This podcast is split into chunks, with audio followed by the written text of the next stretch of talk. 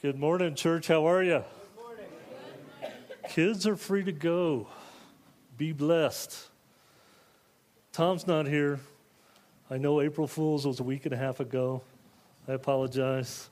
I did bring some comfort food. So it's a podcast. He won't see it.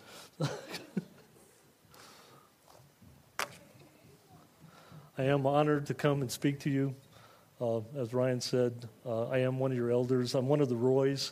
Uh, the other elder Roy is back there, Roy Craner. So I'm not Tom. I'm not one of the Ryans, but I am one of the Roys. So just so everybody's got it straight.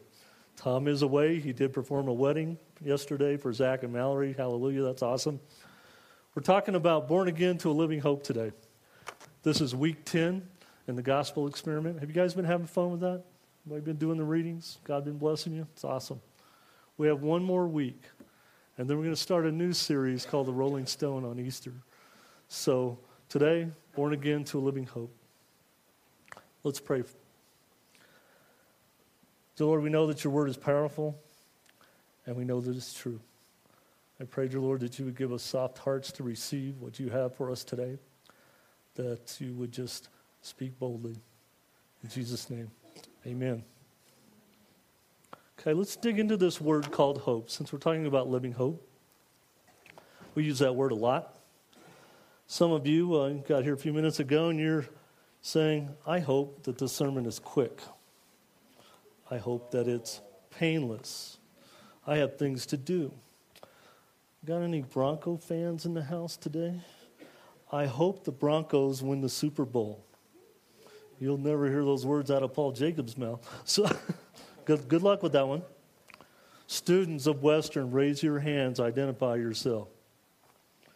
I hope that I finish my degree at Western in less than seven years and under budget. We heard a lot of this the last few weeks the NCAA men's basketball playoffs. I hope my team wins and my team is going to take on a lot of different flavors in a group like this. Who picked the UConn Huskies to win it all?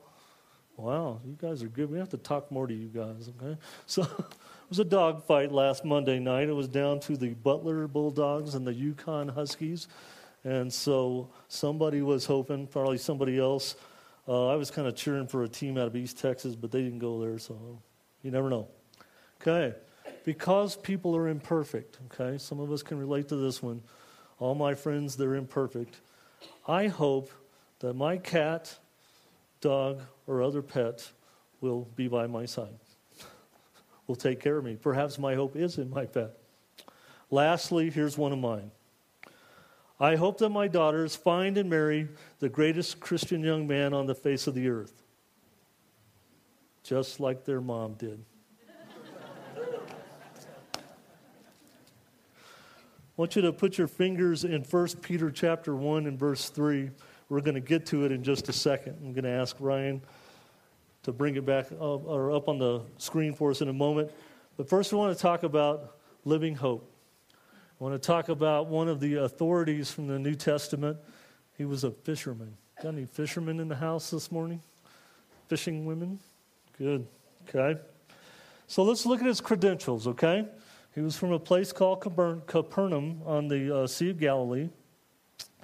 And uh, he wrote a really powerful message that we're going to look at in just a second. He was a disciple of Jesus. He walked on both land and water with Jesus. Okay? Not too many people have that on their resume. He was one of the first people to state that Jesus was the Christ, the Son of the living God. He went so far as to try and protect his Savior when they came to get him in the garden and they were going to arrest him. You remember what he did? He pulled out a sword and he cut the ear off of the servant that was of the high priest. Jesus put it back on and kind of uh, rebuked him and educated everybody a little bit. But uh, he denies Jesus three times, exactly like Jesus foretold that he would. It wasn't the end, though. After Jesus' crucifixion and resurrection, he wasn't the first one to the tomb, but he was among the first to go and see the empty tomb where Jesus' body had been laid. He met the risen Jesus while he was out fishing with some of his fellow disciples. You recall they were out in the boat. Jesus saw them. He told them to put their nets on the other side. They recognized who they were talking to. So he fished with Jesus. Some of you fishermen are like that. He was assured by a risen Jesus that he would play a critical part in the church, in the early church, that he was going to be a witness, he was going to be a minister. He recalled that Jesus asked him three times if he loved him, gave him a charge. He was filled with the Holy Spirit. On the day of Pentecost, he preached a sermon, and 3,000 people came to know a living Jesus Christ. That was awesome. He would later go on to be martyred for his belief in his Savior. And then he wrote some words to, before he died, he wrote some words to believers in Asia Minor. If you look in 1 Peter chapter 1, we're not going to read all of verse 1, but they're listed there, the Roman provinces. He's writing to the believers in that setting. Let's look at verse 3. If I can have verse 3 through 5 up on the screen, please, in 1 Peter chapter 1. Let's read it. Blessed be the God and Father of our Lord Jesus Christ. According to his great mercy, he has caused us to be born again to a living hope through the resurrection of Jesus Christ from the dead, to an inheritance that is imperishable, undefiled, and unfading, kept in heaven for you, who by God's power are being guarded through faith for a salvation ready to be revealed to you in the last time. That's a lot. There's a whole bunch there. So we're going to unpack a little bit of it here. We'll talk a little bit about this living hope. First of all, let's talk about being born again. It talks about being born again to that living hope. Begotten anew born again, born in the Spirit. Remember the discussion that Jesus had with Nicodemus. Remember, Nicodemus was a Pharisee, and he kind of had to come to Jesus undercover. He didn't do it out in front of his friends and stuff. And Jesus told him about being born again, being born in the Spirit. And he, he was confused. He's like, eh, I don't know how to go back to my mother's womb. And Jesus talked to him about it. It was a very powerful message. That's what Peter's alluding to here. And he talks about being born again into this living hope that we're talking about. How does that come about? It comes about by Jesus' death and his resurrection, the fact that he overcame death. I told the guys in the first service, I got to be careful or I'm going to preach the Easter sermon here this morning. A good friend of mine that was visiting uh, the Jacobs family, Paul and Alita, his name is Ray, he was reminding me that if we're doing it right, we should be preaching the Easter sermon every day. So hopefully we won't stray too far. Let's look at some of the rest of that verse. Through Jesus' death and resurrection, our future in Christ, it's eternal. Our eternal inheritance is described as imperishable. That means it's indestructible. It's undefiled, so it's free from any kind of stain or perfect, imperfection. It's unfading it's not going to disappear. We're absolutely assured and secure. Does that sound a little bit different than some of the hope statements we started out with this morning? We were kind of talking about, I hope for this, I hope for that, its outcome is uncertain.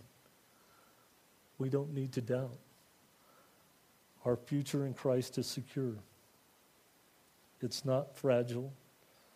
It's not insecure hope like we were discussing before.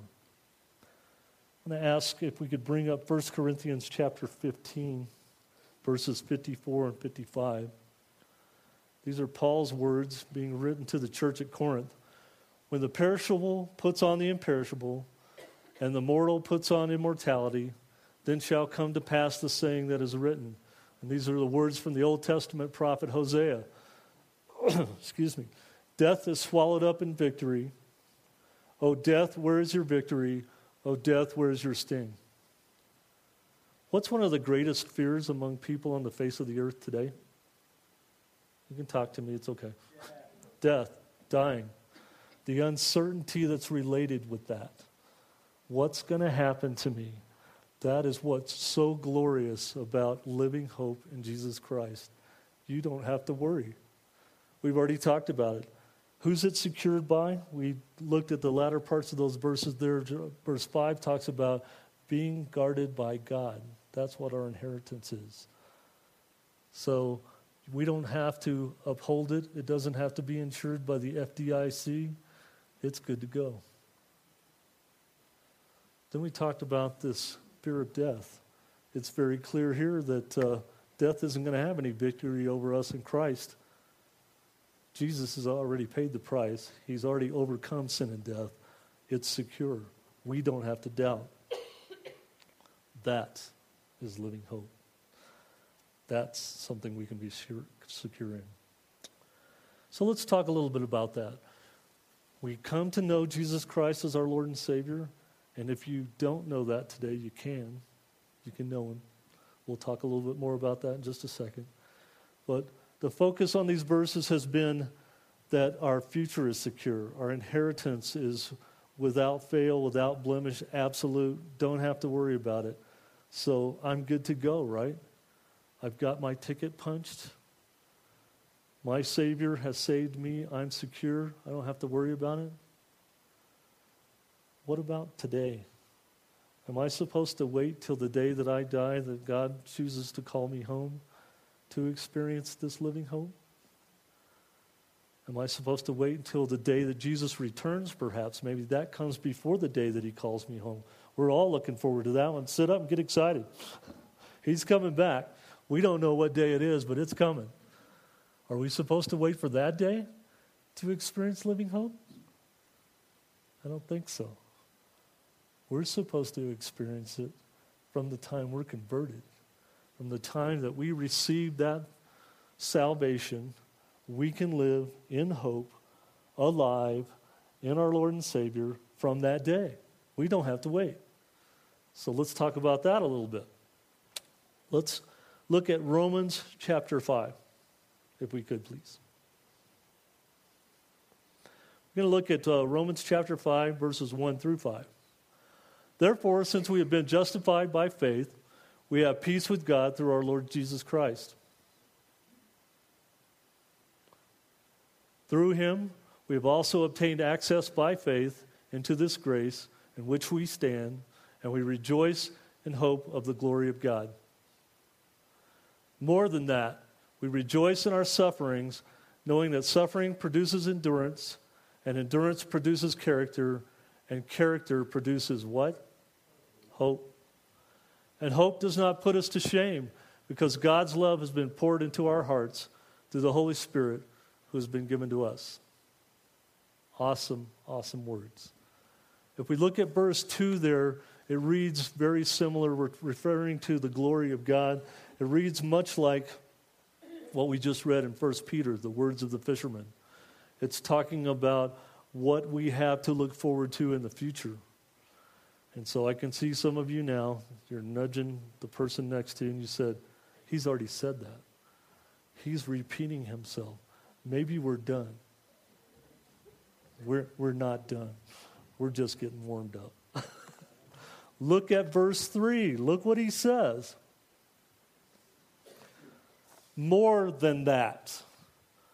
As great as that is, as fabulous as that is, and it's awesome, I'm not playing it down by any means. Our future is absolutely secure. He's saying there's more to this story. The take home message is not complete.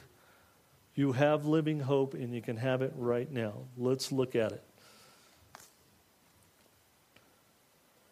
Talks about suffering in verse 3. Suffering produces endurance, endurance produces character, and character produces hope. What's the end product? It's hope.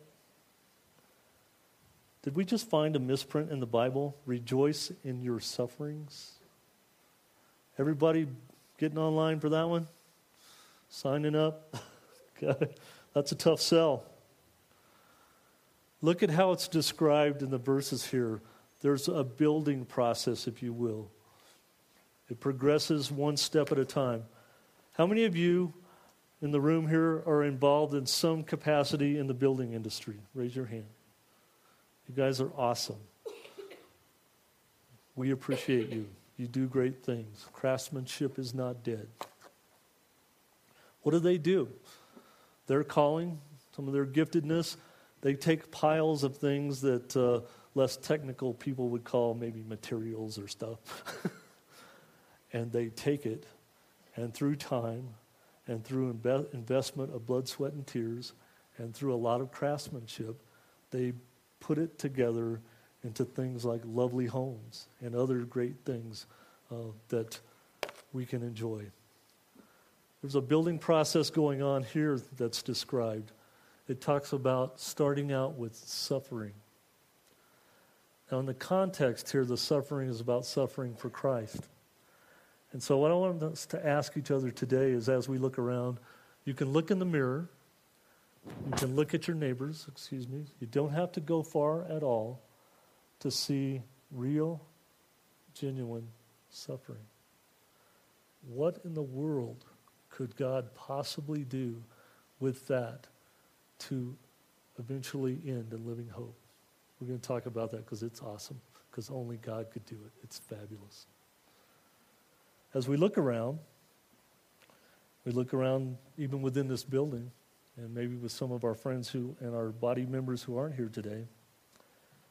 Health issues, loss of very dear loved ones, broken relationships, financial issues, and that list goes on. If we had blanks at the end, you could fill in the blanks from your own story, from your own experience. In Christ and only in Christ could these things produce what the next verse calls endurance. What is endurance? Keeping on, keeping on, right? You keep going. How could you possibly produce that? How could we possibly produce that in our humanness? We see some pretty tough people. We hear them talking about pulling themselves up by their bootstraps. I like to think that in a, of, a, of that in a spiritual context. Allowing Jesus to pull us up and to carry us. That's awesome. That's living hope. So we talk about suffering to endurance, keeping on, keeping on. I'm going to date myself. Any old people ever heard the term keep on trucking? Some of you young people are looking at me like, what in the world is that? Talk to some of these grayer people like myself, and we'll talk about it. Keep on keeping on. Endurance. What does that produce?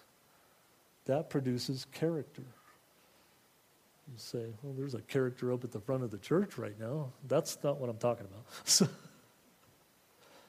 Christ like character. Suffering, endurance, endurance to character. It's awesome. What is the product of that? That character is Christ likeness. That's what it is. It's not something that we can gin up in and of ourselves.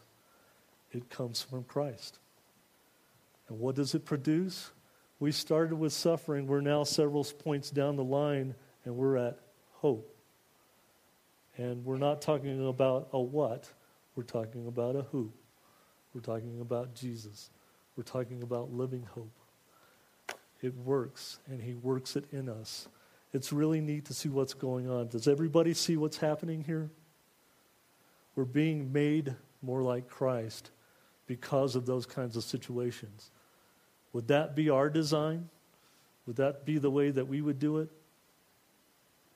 We might say, there's got to be a different way. This was God's way. So, as tough as suffering might be, Remember how we got to this topic. We were talking about our security in Christ, living hope, being born again. We know that we don't have to worry about tomorrow. We don't have to worry about what comes after death. It's absolutely guaranteed, it's absolutely secure, and we've got it. Absolutely awesome. And then we talked about what about right now? What am I supposed to be doing?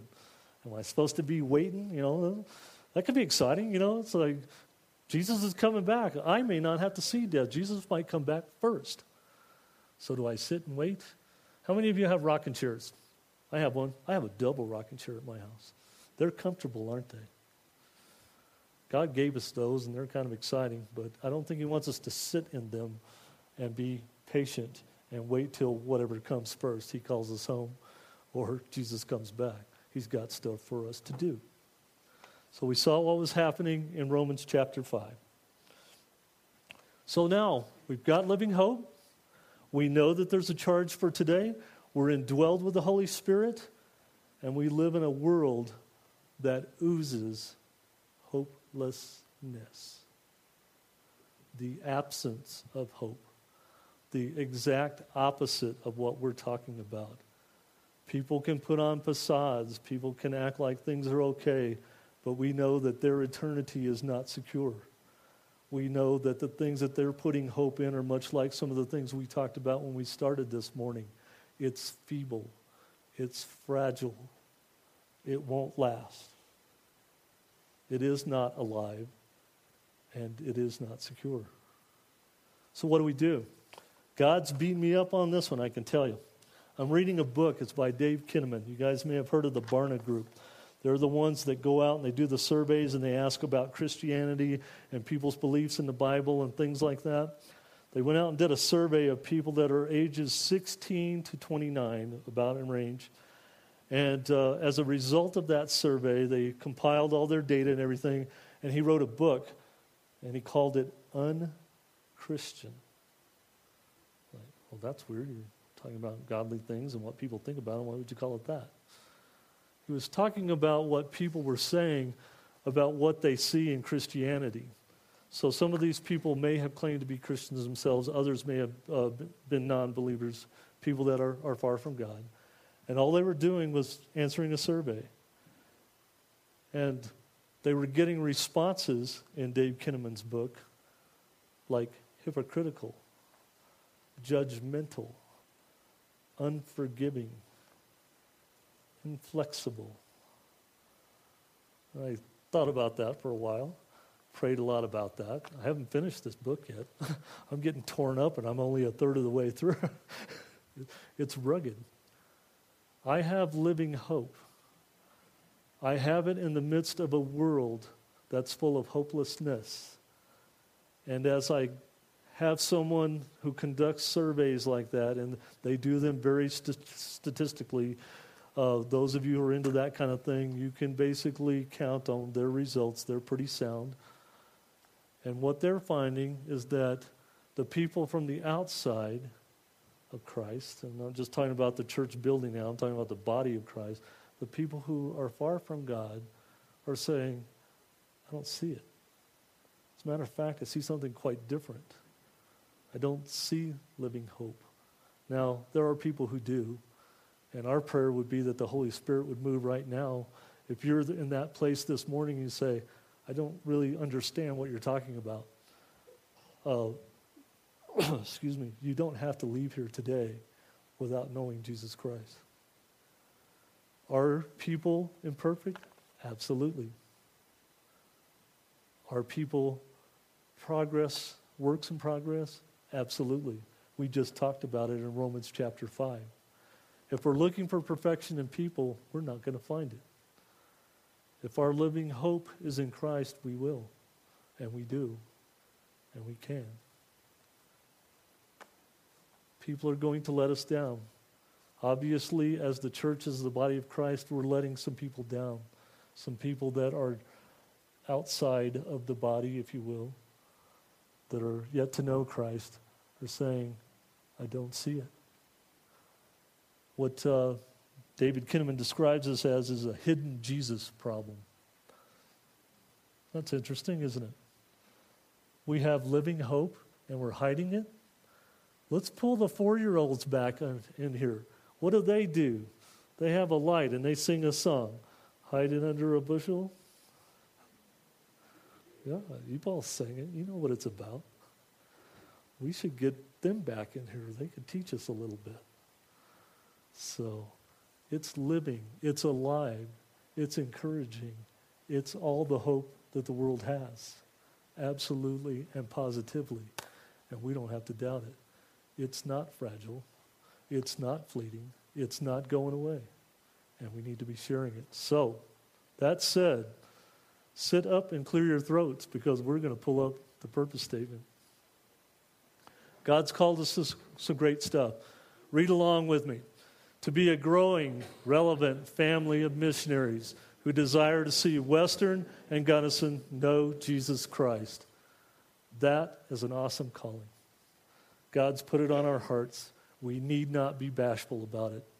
We have living hope. We are new creatures in Christ, and people need to, excuse me, need to know about it. It needs to be shared. Don't hide it. Don't cover it up. Let's share it. This might be one of the uh, quickest sermons you ever get out of. We're not quite done. I do want to share something with you.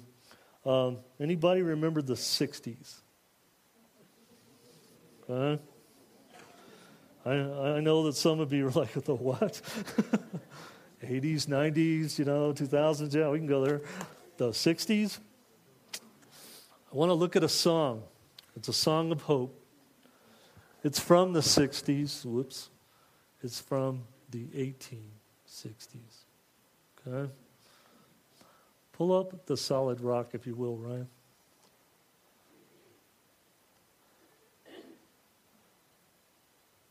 I threatened to sing this song in the first uh, service, and I didn't get run out, and I didn't sing it, so I won't sing it here. Aren't you glad that we have Ryan McBride and the worship team?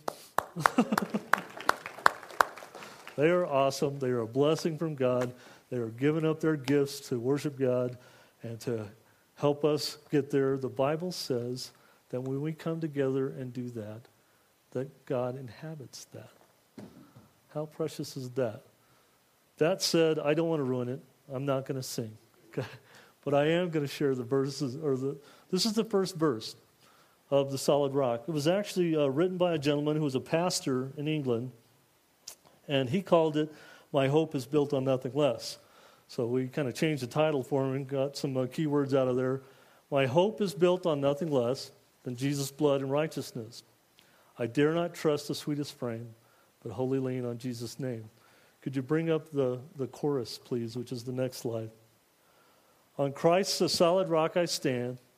All other ground is sinking sand. All other ground is sinking sand. A couple months ago, in Kids Jam, this was their sermon. I told you that we would bring the little kids back in and we would talk about not hiding our light under a bushel.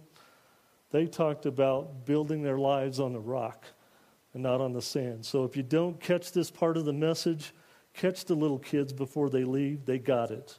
Okay? they understood. It stuck. It was beautiful. It was really awesome. So scripturally based song. We would call this a gospel song. Let's go back to, uh, if you would, uh, to the previous slide, which is the first verse of this song. My hope is built on what? Than Jesus' blood and righteousness, nothing less. What's the middle word of the second line there? Okay? It's nothing, isn't it? We would never, ever dream in our wildest imagination of changing the words to this song. We've been talking about our hope in Christ. We've been talking about not just what we have in the future, as awesome as that is, but living in that hope right now, today. And yet, life gets busy. Life is extremely busy. And we're often lured away from our first love, our first hope, things like materialism. There are some real challenges in life and sufferings, and we talked about those as well. Sometimes it's subtle. We don't mean to lose sight of Christ. We don't purposely put our hope in something else, but things kind of work into our lives, and little by little, this subtle thing happens. Sometimes in our lives, we're rebellious. We're sinful, rebellious people. Sometimes it's more than just subtle, sometimes it's blatant. So I want you to look at this song again. Look at the middle word there of the second line. I don't think in our wildest imagination, I don't think we would have the guts to do this or dare to do this, and we would never sing it out loud. But I'm going to just suggest to you look at the word, middle word, second line, nothing. Replace it with something and sing it to yourself. It's kind of a message that's not easy to hear. Jesus beat me up all week on what to share, how to share, what to do, what to say. I was nervous. Think about what that means if we were to just do that subtle word change, and especially if it reflected where we were at. Just losing a little bit of focus, putting our hope in something else other than our Lord and Savior and what He's done for us. Just losing sight of that victory for just a little bit. And everybody juiced up on coffee, you still with me? Everybody okay? Because I want to kind of talk about this for a second. I don't want to lose you. If we were to do that little word substitution, think about that for a second, what that means. It's basically the equivalent of trading something, or in this case, absolutely everything, for nothing. Does that make sense? Did everybody ride that one through? we switched some words around. And all I'm saying is, if that's where we're at, and I think if we're honest, sometimes we can say we are. We serve a risen Savior. We are saved. Our hope is secure. But sometimes in today, and maybe it's because of pressures of life, we, we can all make the list. We can all talk about what it is that created that. But whatever got us there, we can repent. We can say, I did the wrong thing. I focused on the wrong thing. I invested hope in the wrong thing. I looked at the frail, the feeble, the fragile, and that's where I was investing some of my hope, as opposed to my hope is built.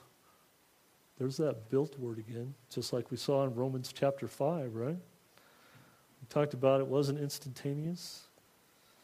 Some people would say, well, you know, I signed on for the easy stuff. I want it to be non prescription, over the counter, and I don't want to choke on it. I want to be prosperous. I want to have good health and straight teeth. Why can't we have it like that? And God says it's a process. And I'm going to take something that would be very uh, disturbing to you, like we read in Romans, and I'm going to build on that. And it's going to look very different in the end. It's not going to look like you at all it's going to look like Jesus. That's living hope. That's what we're called to. That's what we're supposed to be about. In Christ, we're born again. Being born again, we have a living hope, just like we saw from the words of the fisherman, Simon Peter. It's secure, it's absolute, and it's also today. We can live it out. We can experience Christ as He intended, and we can share it with the people who don't know Him at all. The Bible says that what we believe in Christ to people outside of Christ is foolishness. So don't be shocked, and nobody is, that a lot of the truth that we try to share doesn't seem to go where we want it to go. That's exactly why we need to pray. That is exactly why we need to be about our purpose statement. We need to own it.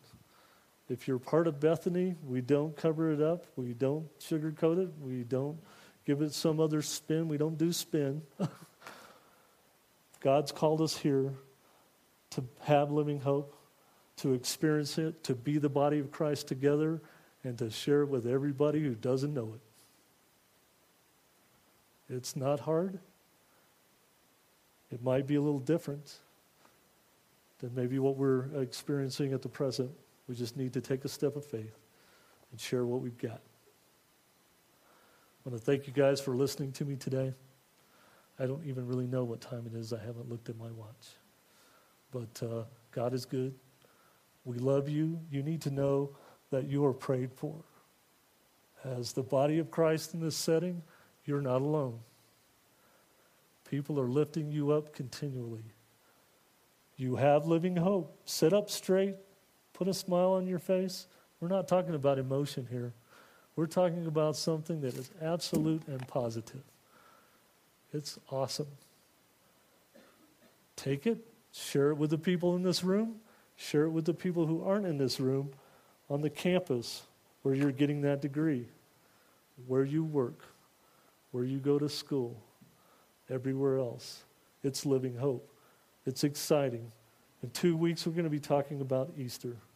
So we kind of just scratched the surface today. God is good. God is great. He's a loving God. That's where our hope sits. That's where our hope stands. Thank you guys for being enduring today. I appreciate your time. We love you guys. And I ask the worship team to come up. As they're playing, maybe there's something that you, excuse me, would like to pray about. You know Jesus Christ, but maybe, like we shared the words of the solid rock, maybe there's been a little bit of distraction, a little bit of loss of focus, and you'd like to pray about that as a child of God. Maybe you've heard for the very first time God speak to you today. You really didn't know that there was living hope. You thought maybe what the world was offering was all there was, and you would like to come and pray and experience Jesus for the first time. I'm here. Others will be here. If we flood the front of this, we'll get more prayer warriors. There's a bunch of them in this body of Christ. God bless you guys. We love you. Thank you very much.